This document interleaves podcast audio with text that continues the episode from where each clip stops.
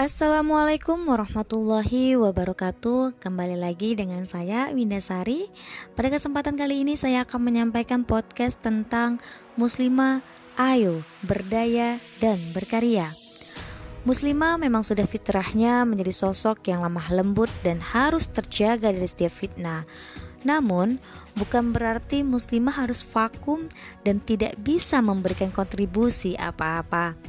Muslimah bukan hanya bisa menjadi sosok istri bagi suaminya dan menjadi sosok ibu bagi anak-anaknya.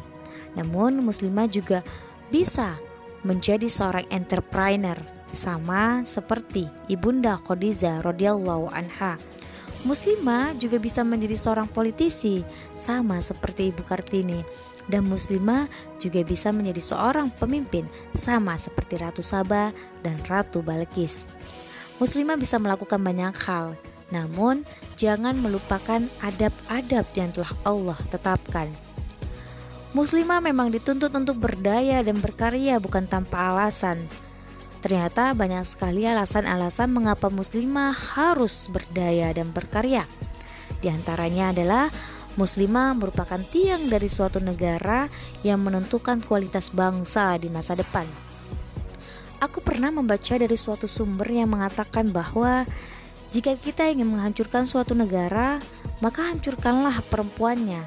Karena dari rahim seorang perempuanlah akan lahir generasi-generasi penerus peradaban.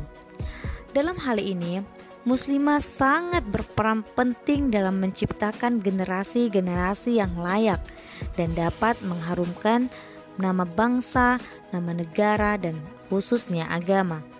Dari itu, ayo para muslimah Indonesia, bangunlah dari rebahanmu, bangunlah dari keterpurukanmu dan yakinkanlah pada diri sendiri bahwa muslimah seperti saya bisa menjadi salah satu orang yang berperan dalam memajukan suatu bangsa dan membanggakan agama.